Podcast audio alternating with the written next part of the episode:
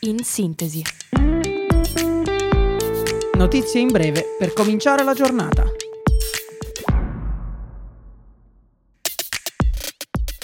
Buongiorno a tutti da Radio Yulm. Io sono Diletta e questo è In Sintesi. Ecco le principali notizie del giorno.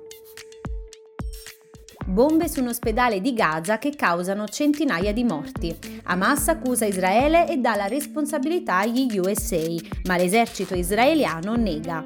Iran, Egitto e Giordania condannano il bombardamento. Russia ed Emirati chiedono una riunione del Consiglio ONU.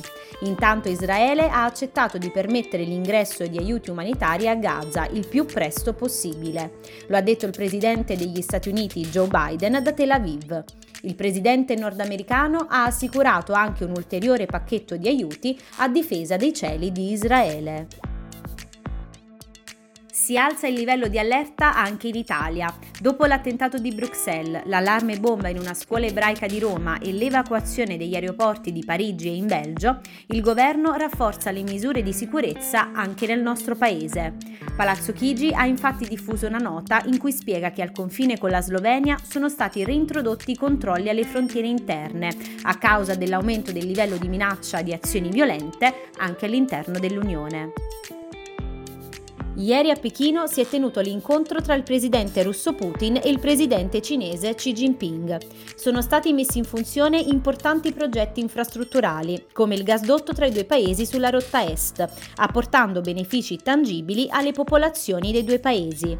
La Cina, come afferma il Presidente, è disposta a collaborare per portare avanti una cooperazione regionale più profonda e di livello superiore. Continuano le proteste degli studenti medio universitari contro il caro affitti e caro scuola, con tende piantate in piazza a Montecitorio. La legge di bilancio approvata dal Consiglio dei Ministri è di fatto una legge che non vede l'istruzione come un mezzo per costruire il futuro di questo Paese, dichiara Paolo Notar Nicola, coordinatore nazionale della rete degli studenti medi.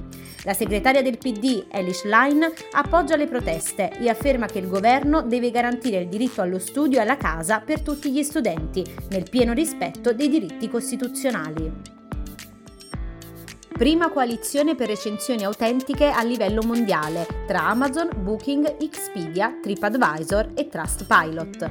È la prima tra soggetti operanti in settori trasversali, volta a garantire ai consumatori di tutto il mondo l'accesso a recensioni affidabili.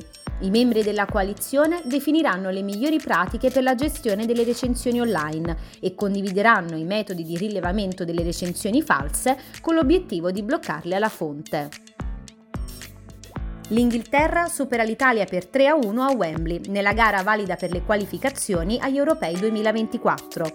Gli azzurri passano in vantaggio al quindicesimo minuto grazie ad una bella azione corale con la conclusione di Scamacca. Agli azzurri restano da giocare due partite, contro la Macedonia del Nord il 17 novembre e la sfida diretta contro l'Ucraina il 20 novembre. Se hai voglia di recitare e di metterti in gioco, a partire dal 23 ottobre riprendono le masterclass del Centro Universitario Teatrale Yulm. Il CAT offre agli studenti dell'Ateneo la possibilità di partecipare gratuitamente a laboratori di recitazione, condotti da attori e registi, pensati per far sperimentare la pratica del palcoscenico. La sede è in Yulm 6 e occorre indossare un abbigliamento comodo per l'attività laboratoriale proposta.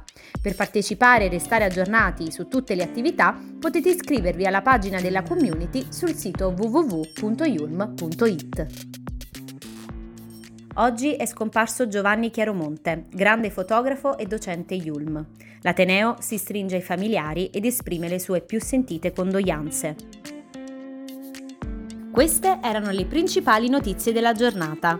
In sintesi ritorna domani mattina, sempre alle 8, sempre su Radio Yulm. Un saluto da Diletta e vi auguro una buona giornata.